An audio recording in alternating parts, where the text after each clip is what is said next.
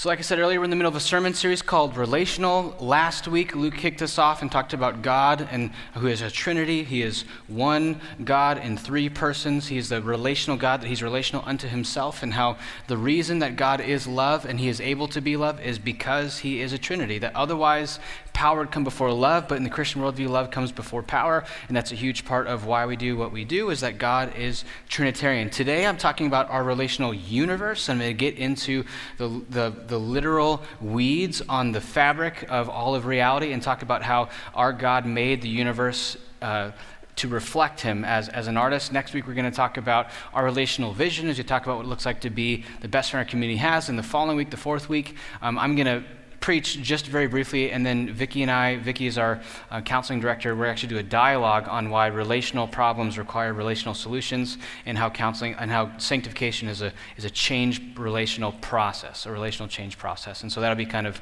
more of a dialogue than an overt sermon that fourth week. But today um, we're talking about our relational universe, and I wanted to kind of just back up and just share just a bit of like why we're doing this and just make a couple distinctions that you know secular social science or even secular natural sciences um, have a lot to say about the what of things. They can describe reality, um, but they have basically nothing to say about the why of things or the should of things. Right? You can make observations about things as a naturalist and, and notice and make observations, but if you really want to get into the why or the ought uh, you really need to lean on scripture and theology. And so I just want to give a little bit of the what is going on in our cultural moment, and then also just kind of begin to give biblical answers to the why uh, behind what's going on. And I, at first, I just wanted to say that, like, I read this study from the University of Chicago. I'm just going to share some of the results from it. So, University of Chicago does this, you know, meta happiness survey pretty regularly. It kind of, it's a, it's a all of America surgery, uh, not surgery, um, survey. Um, heart surgery, maybe, but not really. And it's, it's, a survey across all of America, and I just want to share there's a couple record highs and record lows in this thing. And it's just interesting giving, you know, riots related to policing and race, uh, coronavirus policy, uh, and there's just a lot going on that would help make sense of this, but some of it's actually confusing. So the first one is that 80% of people were satisfied with their family's financial position which is an all time high for this study. I just thought that was shocking, giving stuff. So that's shocking, which also makes the next ones even that much more confusing. But 51% of people felt depressed, anxious, or irritable this week through the whole month of June. That is the highest it's been since September 11th. All of these are highest since September 11th. 50% of people felt isolated, 45 lacked companionship. 38% feel depressed, so not felt depressed this week, but kind of a chronic thing. And only 14% of people said they felt very happy. 86% of people, therefore, don't feel very happy. That is an all time low. So we have an all time high, 80% of people financially satisfied, all time low, 14% of people very happy. This is just interesting because Americans love saying money doesn't buy happiness, but then if you look at our lives, we basically believe the opposite of that. Uh, not all of us, but some of us. But I just I wanted to share this for a couple reasons. One is if these statistics are true and accurate, which across America they are, maybe not here, but if there's I don't know, 150, 200 people in here. Say it's 200 people because math is easy. That means there's 104 people who felt depressed, anxious, irritable this week. Half of the people in this room felt isolated. Half minus three of you feel like you lack companionship, true companionship. 38% feel in a real depression. And I just think a lot of people feel bad for feeling bad, and they feel crazy for feeling bad. And just kind of, you're not crazy for feeling bad. When things are bad, it's actually sober to feel bad. And it's kind of crazy to not feel bad when things are bad. So when your feelings are connected to reality, that's generally a good thing. But this gap of why this season has been so bad, part of it's the what do you believe? Who do you listen to? Uh, one friend watched this YouTube video, another friend watched that YouTube video. One friend read these 36 headlines from CNN, one friend read these 27 headlines from Fox News, you know, and people want to know how to act, people want to know do what's wise without being governed by hyper but it's just you don't know. And the amount of people who just feel scared to say anything because if they say this, then they're that, and if they say this, then they're that. And if you say nothing, then silence is violence. So you feel bad. It's a scary time. But why are things so bad? Like, why, when something new comes, is it hard? Because this can just say what, it can't say why. So, my son now is about to turn eight months, which means I'm four months away from not talking about him in months anymore which is what I'm most excited about. Hope they don't talk about him in years, like a, a real person. And uh, he, you know, my wife and I were first time parents, which means that we tried making our own baby food, right? That's just kind of how it goes. You're going, I haven't wasted time and money in a while. We'll try and make our own baby food. So, so my son's sitting on his quilt over there in the corner, and we're mashing up sweet potatoes because the 37 cents a pop wasn't cheap enough. So we're trying to make it even cheaper than that. And so we're doing that, and you know, it's good family bonding time. But you know, my son, I, I guess, had never heard a blender before, so you're mashing stuff up, steam it, hit the blender, and he just loses it. You know, screaming, crying, and he's kind of getting to the point now where he has like an attention-seeking cry, and then he has like a "I'm actually terrified" cry. And this is his "I'm actually terrified" cry. You know, the snot, the tears, the and you're like, whoa, hey, so stop the blender. I went and picked him up, and I thought, I'm not going to have a son who's afraid of blenders. So I went and stood by the blender. And I explained it to him in English. This is a blender. It makes your food smooth. And I don't know what I don't know what seven month olds can understand, but I was just explaining to him and in, you know clear thinking terms. Hey, here's the blender, and he's looking at it, and he's looking at me, he's looking at it, and then um, I'm holding him, and we hit the blender again, and this time instead of crying, he just reached back and grabbed onto me, which is like the first time he's had even like the capability of you know doing something like that. But it was like a moment for me as a first time dad where he's going and he's looking at me, the blender's going to look at blender, look at me. And what that shows me is that the terror response to new stimulus is not necessarily the product of the new stimulus, but it's a product of the feeling of isolation in the midst of the new stimulus.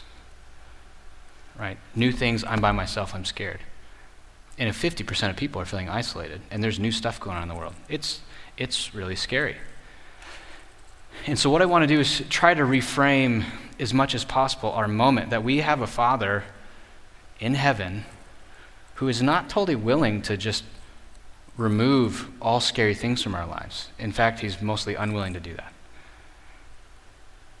But he's holding us, and the question is will we lean onto him and grab him in the midst of these new scary things, or will we you know, because people who really love God, and I know this, that when I'm walking in the Spirit, I still have these moments where I'm just a functional atheist and it feels like God's far away, I'm isolated. And so, what I, what I want us to do is really kind of get to this idea that the reason that my son turns and grabs onto me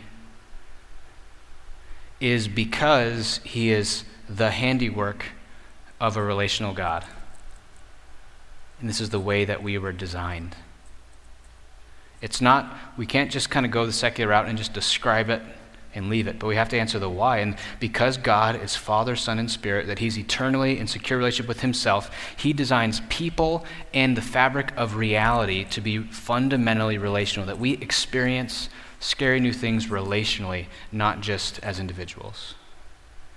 And so, if we want to really lean into our relation with God, we need to recognize that everything that exists in all of the universe is a symbol to his handiwork. And here's what I mean by handiwork is, you know, I have this painting in my office. We showed it on Easter, but it's a, a Caravaggio, and it's pretty, pretty gritty painting. It's doubting Thomas sticking his finger in the wounds of Jesus, right? And so, but my, I told my grandma that like, hey, I really like this Caravaggio guy. His, his stuff is just so intense, and it just kind of, if I was like an Italian during the medieval periods, I'd hoped I'd hang out with this guy because I bet he'd just be kind of crazy. But anyway, so she, she, my grandma's the type of person you tell her you like something, and then she, you know, goes to like every swap meet for the next four weeks and buys all the stuff that says Caravaggio on it, you know. And so we actually, she got me this book that's like this thick. It's printed on like this super fat, fancy paper. It's called Caravaggio's Eye, and it's all about the paints he used, the brushstrokes he used, the types of brushes he used, the way how you can tell a Caravaggio because of the way that the shadow and the way that the light and how you can just, even if you, when they're fine Caravaggios that they didn't know he made, they can just tell that that's his. Right? I, was, I really like the book. It's pretty interesting. I was going to put it in my office at church or something like that, but there's all these angelic drawings that are inappropriate for a church context, so it's just at home. So you can't see it in my office, but you can look it up. So, but it's his handiwork, right? You can see the fingerprints, the DNA of the artist in the artistry. And a lot of times when we think about creation as Christians, we think about that thing that happened a long time ago, the thing that happened at the beginning of the Bible. But I want us to really think about creation as like, this is creation, this is creation. My fingers are creation, my shirt's creation. Like the air we breathe is creation, the masks we wear are creation. That, the, that creation is everything that is not God. Psalm 19:1 says like this: "The heavens declare the glory of God; the sky above proclaims His handiwork." that everything, whether it's this table or the air or the trees or the birds or a pile of garbage, it is creation. His handiwork. And just like you can see a painting know it's Caravaggio, you can see a son who clings to his child and think about the fatherhood of God as a relational being. You can see the particles interacting with each other and see a relational, the evidence of a relational being. And so what I'm going to argue today, here's my big idea, is that our relational God created our relational universe with relational ingredients. So it's relational all the way down. Right, all the way down. So we're going to get into the weeds. I'm going to say a couple $5 words, which uh, will be interesting. But we'll get there. All right, so let me pray, and then I'm going to unpack what I'm going for here. God, thank you for your word. Thank you for your creation. Pray that you help us see, help me be clear, and help your scriptures speak. In the name of your son, I pray. Amen. So a couple texts I want to draw us to first. The first one is Hebrews 11:3. Excuse me. By faith, we understand that the universe. So there's a unity to the verse. It's a there's a, a uniformity to nature. It's a universe was created by the Word of God. So the means that you use, you know, whether it's when you go to uh, an art gallery and it's like canvas, like acrylic on canvas, it tells you what it was made with because what it was made with matters this type of brush Caravaggio uses. Was it a sculptor, like was it rock and chisel, or was it canvas and oil? And so, by means of the Word of God, so the character of the Word of God is on the artistry. So you can see the brushstrokes, see the fingerprints, that the Word of God is the means being made, so that what is seen was not made out of things that are visible. And so here, even in the, in the mind of the author of Hebrews, the Word of God is not just God's voice, but is actually the person of Jesus, the Son. And so Hebrews 1 2 to 3 says it like this He has spoken to us by His Son, whom He appointed the heir of all things, through whom or by means of whom He created the whole world. So there is the means of creation being the person of Jesus affects the character and quality of the creation. He's the creator, He is the brush, He is the instrument. He is the radiance of the glory of God. And when you see Jesus, you see the Father. He's the exact imprint of his nature, and he upholds the universe by the word of his power. So it's not just that God creates it like it's a flick the dominoes and then it just unfolds in this eternally deterministic way, but it's that Jesus creates it and then he upholds it and he sustains it. This is why science works. This is why we can appeal to the uniformity of nature and test and observe and repeat, is that Jesus created the world and he is sustaining the world that the one who is the same yesterday and today and forever is also the one who is upholding the universe. It is resting on his shoulders, resting on his fingertips, that his character is in creation and he is actively still involved in creation. It's not like the deists who think he flicked the dominoes and then pieced out, but he's actively engaged in upholding what is going on. And so, what I'm going to argue for and even just demonstrate in a second is that, is that we should have a theory of everything, a theory of reality that I'm describing as a relational ontology. So, ontology is a $5 philosophy word. Ontos is the Greek word that means being or reality or existence. And so, an ontology is a theory of what is real, what exists, and what is true. And so, what I'm saying is that the Trinitarian Godhead, Father, Son, and Spirit, who is, is love and is in relationship with Himself, that He creates a universe that what is real and what is true is that all things everywhere, at all times, and all places, are in relationship and are best understood in the context of their interactions and their relations. Particle physicists don't disagree with me on the what, but they may disagree with me on the why.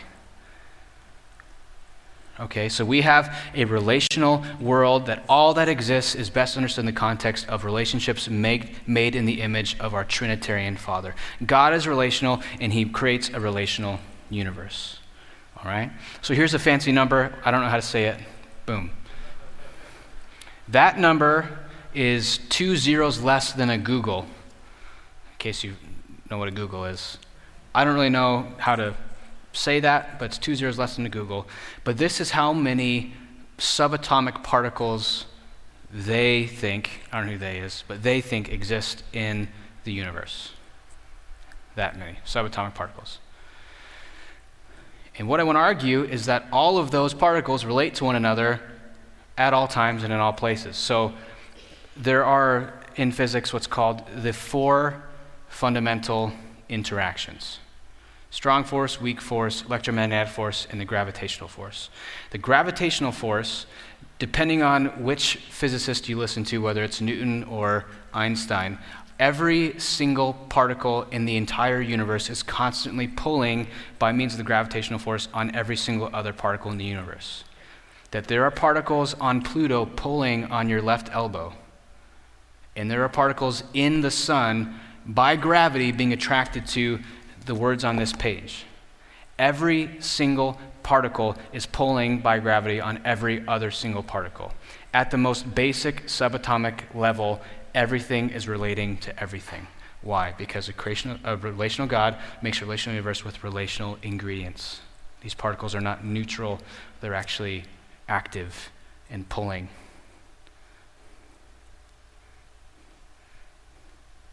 Do you feel like I'm pulling on you right now? you pulling on the people in this room?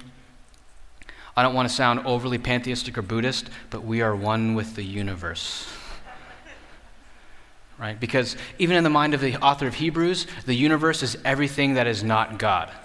Right? There's God, and then the universe. There is God who is before all things, and then everything else He created. And so we are part of the creation, the universe. That we are creation. We're, there's, there's really two major, one major distinction that there's creator and there's creation, and we are creation. And the same carbon that's in your skin is the same carbon that's in the ground outside. That we are relational beings made with relational building blocks. And so the way that actually reality is constructed is by these particles relating together. So particles relate together by means of primarily the strong and the weak nuclear force, which the strong and the weak force actually explain why the sun burns hot, why starbursts hot, and why nuclear fusion and nuclear bombs work. So the weak force has to do with nuclear decay, the strong force has to do with the fusing of protons and neutrons and creating atoms. So particles relate together to create atoms. Atoms relate together primarily by means of the electromagnetic force, the protons and the electrons charge, and they relate together to form molecules. Molecules relate, to, relate together to form organelles. Organelles relate together to form cells. Cells relate together to form organisms. Organisms relate together by means of typically male and female, which then produce families. Families relate together and form tribes, and tribes relate together and form societies and societies relate together and start wars. Just kidding, that's not. Sometimes, not all the time, though. And, and here, what I wanted to say is look at how, at every step of the way, it is like particles relating together to form new and bigger and stronger things. Our relational God creates a relational universe with relational ingredients. It's in everything. It's in everything. And by tribes here, what I mean is even some of like the push pull we get in our cultural moment. I don't necessarily mean like um, hunter gatherer pre industrial revolution uh, tribes or agriculture revolution tribes. What I mean is like that there's a thought process that brings people together, right? Like there's, you know, the CrossFitters tribe who have their own language and they don't like bodybuilders, right? That there's a thing. And then, you know, there's the Black Lives Matter tribe, and then the Blue Lives Matter tribe, and then the All Lives Matter tribe. That wasn't as funny as the other one. And then there's the GMO free tribe, and then there's the sheep who shop at Fry's and Safeway, you know, the tribes. Right there, we, we band together not just as families, but as like minded communities. And I hope that we as a church recognize that all, a lot of those tribes exist as reactions to other tribes, and they're trying to correct and, and do that. But, you know, the only tribe, like, if we're going to wave a flag as a church, it is the tribe of Jesus. And that's the only tribe that doesn't exist to be against the other tribes, but to be for them and to help them meet reality. That it's not a problem to be part of these different tribes, depending on, I mean, there's some tribes you shouldn't be a part of, but these like different affiliations that kind of help build your just social kind of connections. But what we need to understand as Christians is that waving the flag of Jesus needs to be a whole lot bigger than all the other little flags we wave. And then society exists of these similar but not necessarily the same groups of people, um, like minded, differently minded tribes, families, et cetera, et cetera, et cetera. And that's the way that God designed it relational from the bottom up. That if we want to understand society, we have to understand it as a system of relationships, a network of relationships. That any type of talking about the problems with society, they don't ultimately come down to relational problems even if you think about the law, a lot of times you think about it in abstract terms, but the law is there to designed to facilitate certain types of relationships. Right? We need to think our relational God makes relational universe with relational ingredients. Argument granted. All right. Now I want to think about it more in terms of us as humans, as we socially interact right? Because we kind of built from the ground up, and there's other steps I could talk about. But even within our minds and the way that our brains work, there's a principle in neuroscience called that says, you know, um, neurons that w- fire together wire together. Basically, what that means is our habits reshape our brain and our thinking, such that even as our brain rewires itself through healthy or unhealthy practices, we actually have the capacity to change the relational structure of how we connect and speak with other people.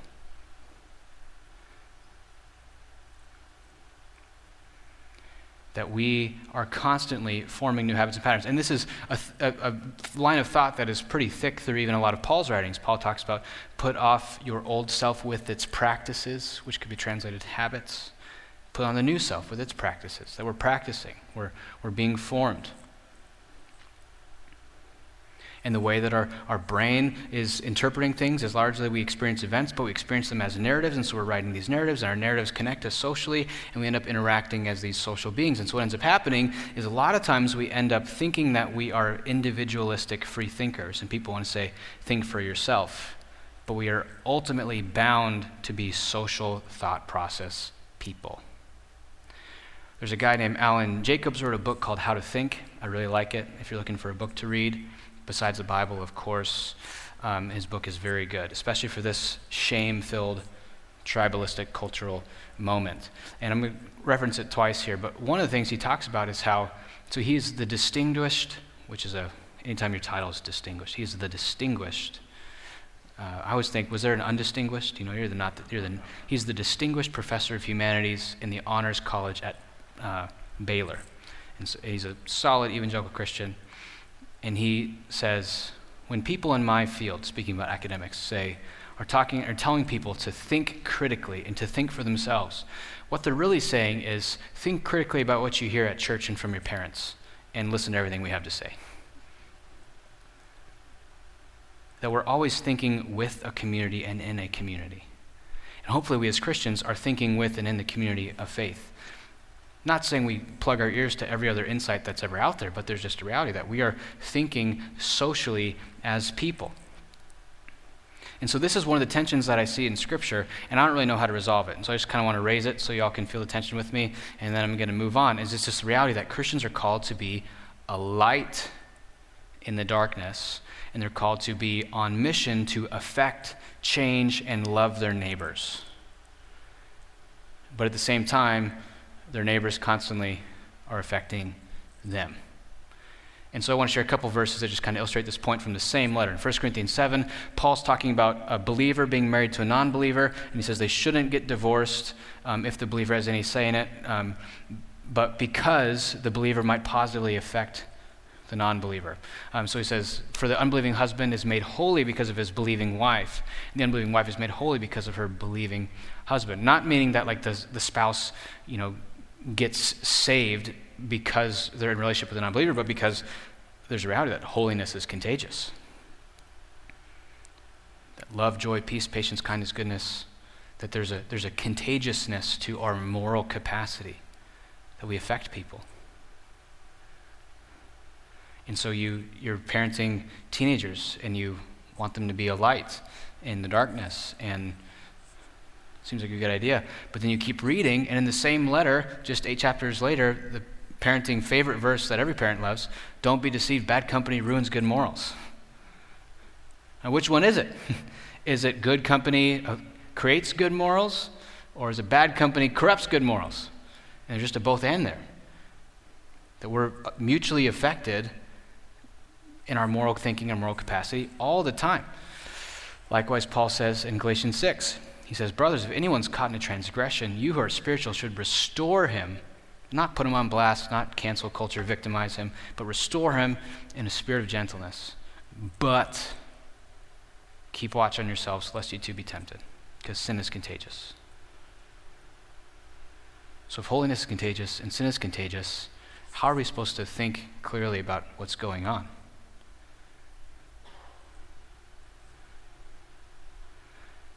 Another one of the points that Alan Jacobs makes which I really appreciate and I think connects to this biblical principle, is this reality that people like to think their primary concern is thinking well.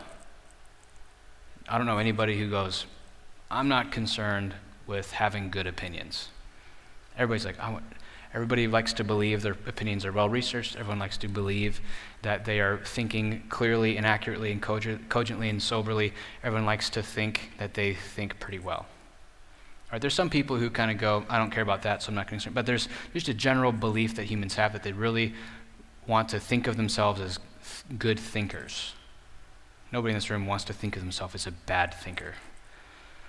But Alan Jacobs argues is that because our universe is created by a relational God, the biggest and deepest need that people actually feel, the strongest pull, the biggest is this feeling of wanting to belong to the right tribe.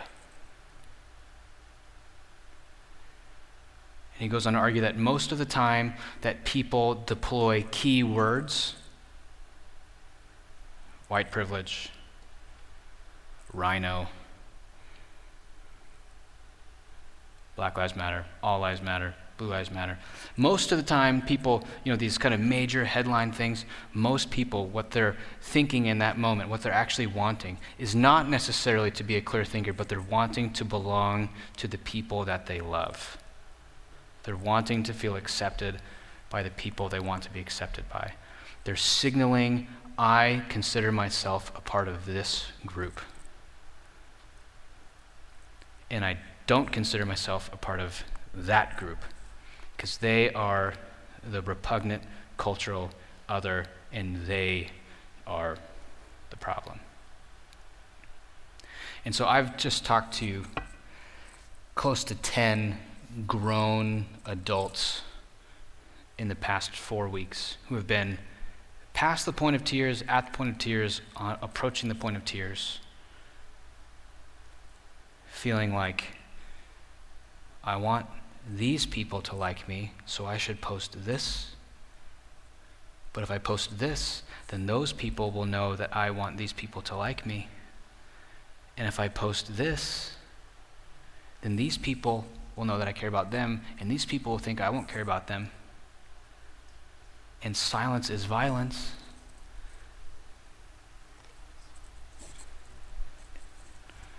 Living on eggshells.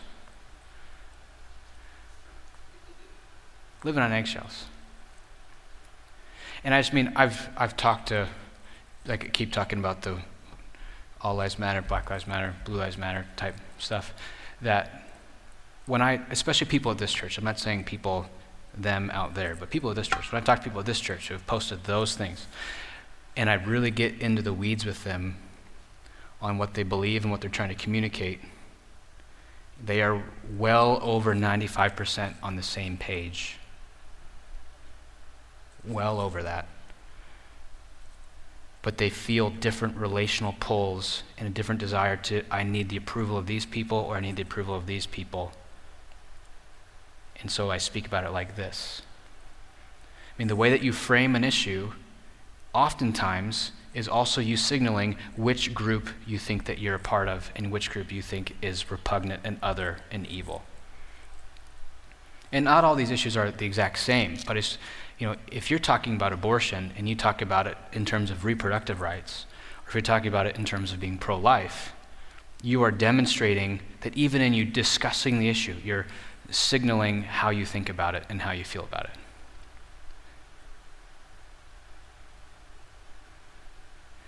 And what I want us as Redemption Gateway to just be very careful with and to really pay close attention to is the role of shame in our thinking.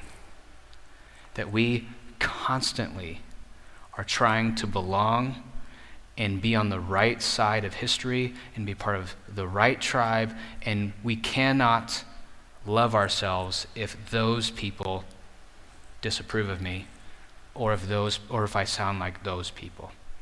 That anytime we're thinking in terms of those people and us, maybe not anytime, but a lot of the times, we're demonstrating that we're trying to belong more so than think clearly and well. And I don't think that's necessarily a problem to want to belong. But we just tend to frame these arguments in such kind of wonky ways. So, what Alan Jacobs goes on to say is we need to be absolutely attentive to the reality of social shame when it comes to our thinking, the subtlest of social pressures to shame the other into compliance is as old as human history. Social media didn't make it up. We can sit here and moan about social media and how it makes things worse all the time, but guess what? Things have basically been bad since Genesis 3 sometimes social media just speeds it up. It was there, but it's faster now. And so, what do we do? That if we are walking in constant fear of being shamed by the group and feeling like we are the other, we won't be able to think well, we won't be able to feel well, and we're constantly going to be kind of shadow boxing other people's opinions of us, trying to subtly signal to people which group we're in and which group we disapprove of so that people uh, don't do not think I'm them. But and so it's dangerous. And so I know a lot of people who, all across the spectrum, all across, just pick a spectrum. They're across all the spectrums, who feel like if I speak anything that doesn't like go along with like the public narrative, public orthodoxy, boom, shame category, dismissed.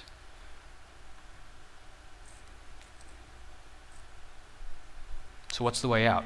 If our relational God made a relational universe with relational ingredients, and we're thinking relationally, I mean, shame is just unhealthy relational thinking. And so, what we need to do is recognize that our biggest need to belong is not actually in the midst of people, but it's the midst of God. And so, we need to reframe sinfulness from being the arbitrary violation of laws created by an impersonal God to the fracturing of the relationship between a father and his children.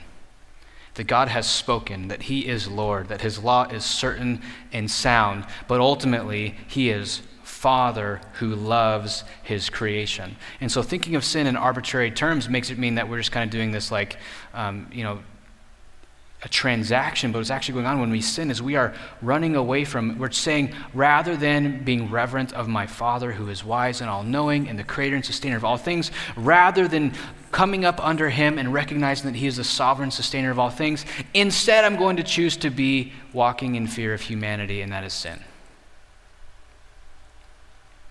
And so, until we arrive at a secure place of belonging in the presence of God the Father, we will always be tossed to and fro by the winds of shame that our culture is throwing at us. And so, we need to recognize that our biggest need to belong is in the context of relationship with our Father. And here's the thing is that we always think about, or like as a church, we talk about being in a relationship with God, but the reality is that all people everywhere are in relationship with God. The question is, is it a good relationship or is it a hostile relationship? Romans 5:10 says this that when and while we were enemies enemy is a relationship by the way. It's just a hostile one. When we were enemies with God we were reconciled to God by the death of his son. That the hostility between us and the father is absolutely paid for and put to death in the death and resurrection of the son so that we can stand before him secure and confident not because of our thinking not because of our feeling not because of our doctrine but because of the blood of Jesus period and when you are secure and know that you are approved and know that Jesus bore your shame, not just your guilt on the cross, then you don't need to be tossed to and fro by the shaming of human society. We can be sensitive to it, we can know it, we can recognize it, but ultimately, when we are confident and secure in our relationship with our Father in heaven, we are actually in a position to be clear thinkers and clear feelers.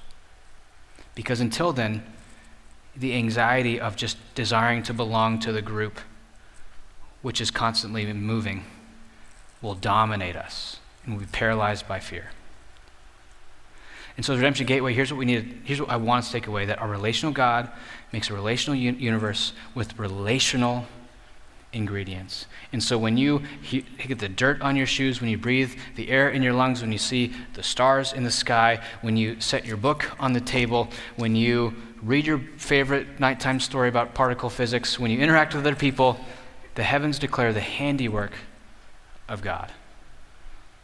The universe is charged with the fingerprints of a relational God, and we need to see it. We can't buy into this accidental, secular, naturalistic thinking where we just walk around viewing everything as inanimate, but everything is relating from the particles all the way up to the macro society level. That God made our world as a picture of His glory, and it's relational from top to bottom. Let's pray. Father, thank you for making the world like this. You could have made the world a million different ways, a billion different ways, but you chose to make the world like this. Thank you for the ways in which um, we get to participate in it, that you've made us relational beings. God, I pray for people in this room, people watching at home, and the shame that just has existed in our society, in particular these last couple months. I pray that we notice it, that we would recognize it's there, but that we'd ultimately be concerned with being intimate with you in a way that shields us from needing to bow to the pressures of shame in our culture.